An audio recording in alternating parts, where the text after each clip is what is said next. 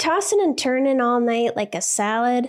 It's time to put those sleepless nights to bed for good. Enter Tanasi, my sleep saviors, and they have science to back up their sleep, anxiety, and pain relieving powers. Back in 2016, they invested a $2.5 million grant to Middle Tennessee State University to study the hemp plant. Turns out their special patent pending CBD CBDA formula is twice as effective as CBD alone and can be more effective than over the counter ibuprofen, acetaminophen, and aspirin. So if you're tired of tossing and turning like a rotisserie chicken, then Tanasi's got your back with their range of great products from tinctures to gummies to lotions. Tanasi is my go to when I can't sleep or I have way too much anxiety. I'm so glad that I discovered them. So go to tanasi.com and use the code POWER to get 25% off your order. That's tanasi.com, T A N A S I, to get 25% off your first order with the promo code POWER. Are you tired of your digestive system feeling like a circus act gone wrong? Introducing Ritual's 3 in 1 gut superhero, Synbiotic Plus, a probiotic, prebiotic, and postbiotic all rolled into one. And with 25% off with the code POWER, there's no better time to check out Ritual. Let's break it down. Probiotics are like the cool kids at the gut party, keeping everything in check and making sure the good vibes are flowing. Prebiotics are their wingmen, fueling the party with all the right snacks to keep the good bacteria thriving. And postbiotics, well, they're like the cleanup crew, sweeping away the mess and leaving your gut feeling fresh and fabulous. So say goodbye to the gut drama and remember, there's no more shame in your gut game. Synbiotic Plus and Ritual are here to celebrate, not hide your insides. Get 25% off your first month for a limited time at ritual.com slash power. Sober Powered is sponsored by BetterHelp. I was a stress drinker, and I thought if only I didn't have so much stress, I wouldn't have to drink this much. But do you know why I had all this stress? Because I didn't have the skills to take stressors off my plate, so they built up and wore me down. Some stressors are big and others are small, but carrying around 25 minor annoyances is going to have an impact on you. Plus, did you know that alcohol messes with our stress response system and decreases our ability to handle stress? It makes small things seem like a much bigger deal. Learning how to manage stress and take things off my plate has changed my life. I'm calm, I'm less reactive, and I believe that I can handle whatever comes my way. I feel proud of the way that I handle things now. You can get there too. Get it off your chest with BetterHelp. Visit betterhelp.com slash sober to get 10% off your first month. That's BetterHelp, H-E-L-P dot com slash sober. Want an easy way to deal with cravings and negative emotions? Want to build back some of the brain volume that you may have lost from drinking a thousand drinks? Well, the answer might be exercise. And I really hope you didn't just roll your eyes at me because it's true. We're usually looking for this complicated secret that's going to help our sobriety, but usually it's the simplest things that have the biggest impact. The trick is just finding a way to be okay with the simple things. In this episode, we're going to talk about how exercise can help your recovery. You'll learn about a ton of different studies on how exercise helps the brain physically, how it helps us cognitively, and why it can be such an effective tool in sobriety. So let's dig in.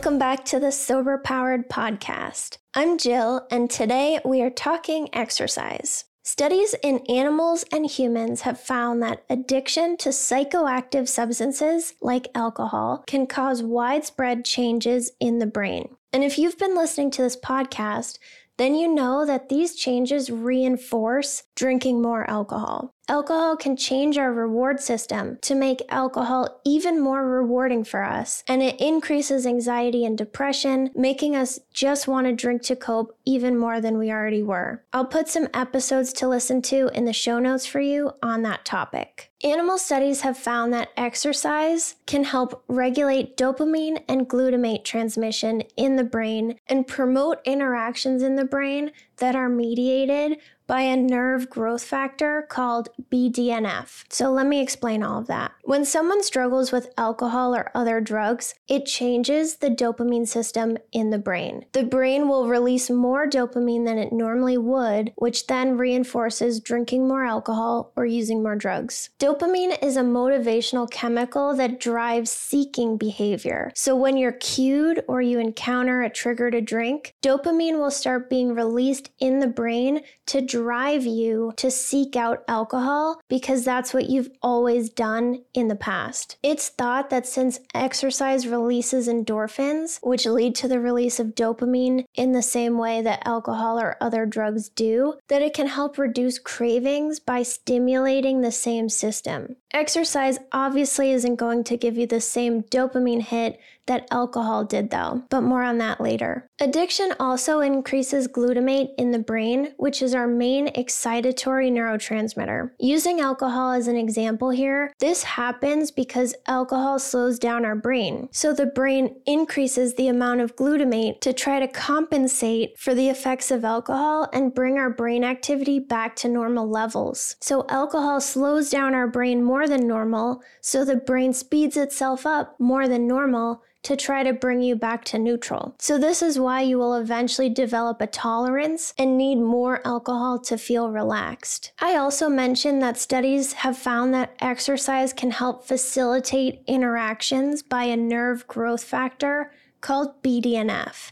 And you're probably thinking, what's BDNF? Well, I explained it in a ton of detail in episode 22 why you think alcohol helps your anxiety, but it stands for brain derived neurotrophic factor, and it's a nerve growth factor that's critical for how your neurons are able to communicate with each other. Having low levels of this growth factor is associated with anxiety, which is why I explained it so much in episode 22 why you think alcohol helps your anxiety. Exercise may help BDNF do its job, which might have a natural calming effect without drinking alcohol to manufacture feelings of relaxation. Studies have also found that exercise can promote nerve regeneration, enhance the brain's resistance to alcohol or drug induced damage, and reduce cravings. It's tough to test these things in humans because there are so many different variables. There have been a lot of studies on the cognitive benefits of exercise in humans, though. Addiction has a negative impact on the prefrontal cortex, which can controls executive functioning skills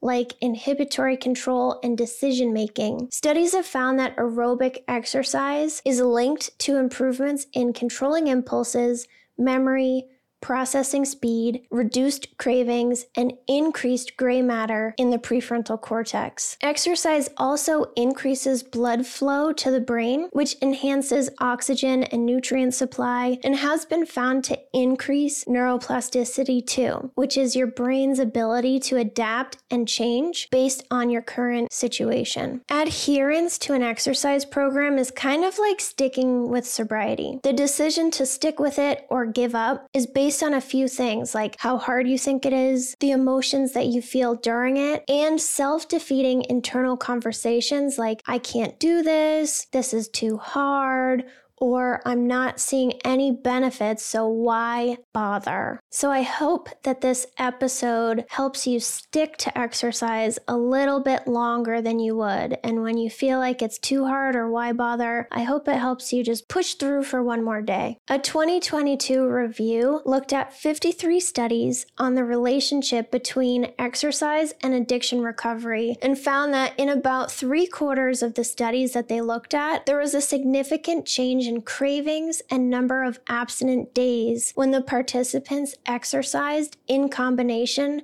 with either in or outpatient treatment. A study from 2018 followed women that were recovering from amphetamines for six months and found that doing Tai Chi had positive effects on sleep quality, depression, and resulted in longer abstinence time. So you don't have to go nuts on the cardio. You can even do something nice like Tai Chi or yoga, and that will still have a benefit for you. Studies on high school students found that 80% of the reduction of illicit drug use was related to participation in sports. So that could be for a few reasons the brain benefits of exercise, but also because exercise takes up time and allows people to make friends that aren't interested in drugs or alcohol. So if your friends aren't interested in getting drunk all the time, it's easier for you to not do it. Animal studies, though, have found that allowing them access to a running wheel reduced self administration of cocaine. And other studies in animals found that running and cocaine interact with the brain's reward pathways in similar ways. The idea here is that exercise also increases endorphin and dopamine levels in the brain, not to the extent that alcohol and drugs do, though, like we said earlier, but because of this, exercise can almost compete with alcohol or drugs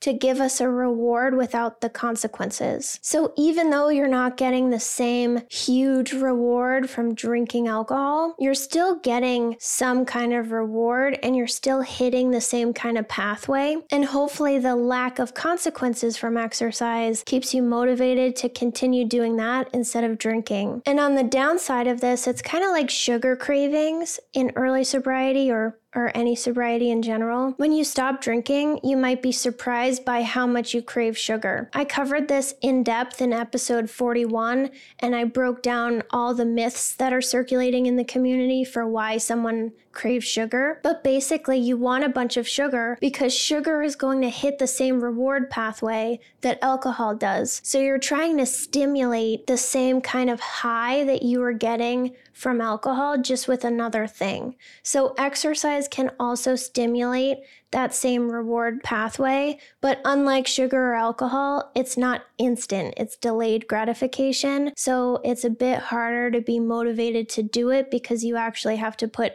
effort into it though. There's a much higher barrier for entry with exercise. You have to physically do something even though you don't feel like it. And there's no barrier at all for drinking. You just sit somewhere and drink. It's really easy. So, although exercise can fulfill the same reward pathway, it takes effort and controlling our impulses to go this route. Exercise is a method of delayed gratification meaning you do something and then you get the positives from it later on. Alcohol is a method of instant gratification, meaning you get exactly what you want immediately, but then later on, things are worse. On the positive side, though, the dopamine hit that we get from exercise lasts longer than the actual exercise. So you continue to receive the benefits even after you're done. And with alcohol, the dopamine only lasts as long as the buzz lasts and then begins to wear off, and then you immediately start feeling worse. So even though exercise is delayed, it lasts longer overall and there are no consequences from it. From the studies that I've read, it seems like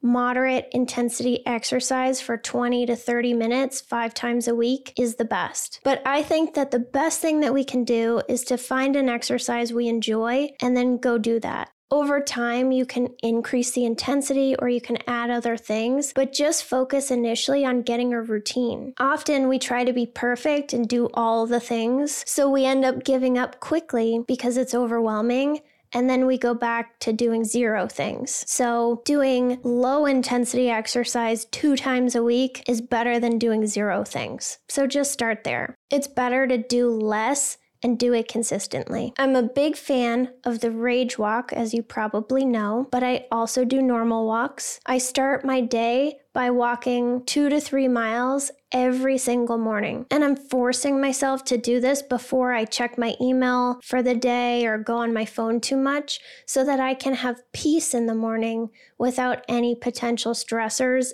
invading that and getting my mind going. Walks are still good though, and they're really easy to start with if you aren't used to exercising regularly. A 2013 study found that a 15 minute brisk walk reduced urges to drink, and more importantly, it also reduced attentional bias to alcohol related images and cues. So, attentional bias is our tendency to pay attention to alcohol and ignore everything else. So, have you ever walked into a room and your eyes immediately find the alcohol? That's attentional bias. And that's something take it or leave it drinkers don't have. And that's something that we have to deal with in early sobriety and all sobriety is this like obsession with alcohol alcohol that our mind always wants to go back to. So, a 15 minute walk can be a huge help for reducing cravings and triggers because it reduces the attentional bias and the hold that alcohol has over your mind. One reason that researchers think exercise is such a big help, besides the cognitive benefits that we talked about in the beginning, is because it helps us regulate our emotions in healthy ways. Exercise can give you a mood boost, it can make you feel accomplished, help with self esteem, and if you're feeling triggered or angry, then it can help you calm down. That's really, really important for us because we reinforce using alcohol to control our emotions for years.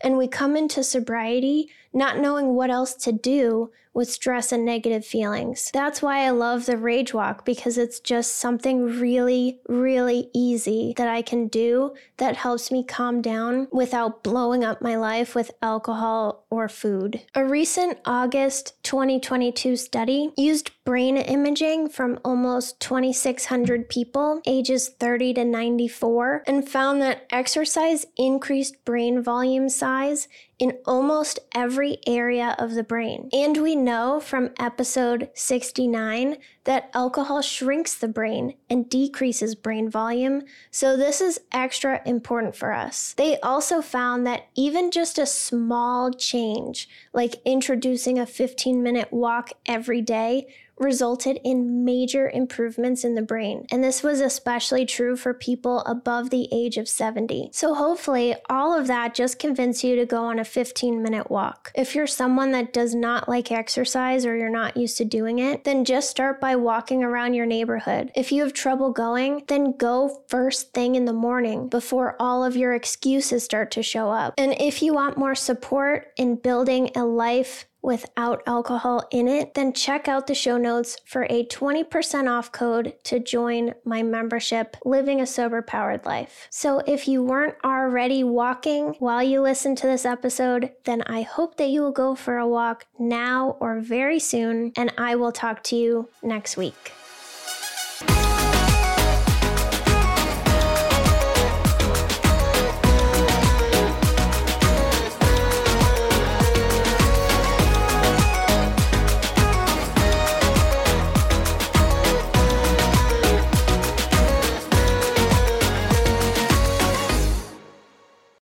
Hey, it's Erin. And I'm Michaela, and we're the hosts of the Two Sober Girls podcast, and we are on a mission to spill the wild truth about sobriety. Forget the rose all day cliche. Sobriety is flipping amazing. Absolutely. It's not just about quitting the drink, it's a gift you give yourself and your loved ones. So, what are you waiting for? Break up with that old toxic relationship with alcohol and let us show you the possibilities. And here's the thing everything your precious heart desires becomes way easier without the influence of alcohol. We're not just two sober girls, we're also wellness coaches. We're here to show you how to optimize health, lifestyle, and beauty, feel sexy and alive as F. So stay tuned because we're rolling out new episodes every Monday wherever you get your podcasts and trust us. They have your name written all over them. We can't wait to share the magic of sobriety and wellness with you. Subscribe to Two Sober Girls podcast today and come follow us on Instagram for behind the scenes action and send us a DM. We can't wait to meet you.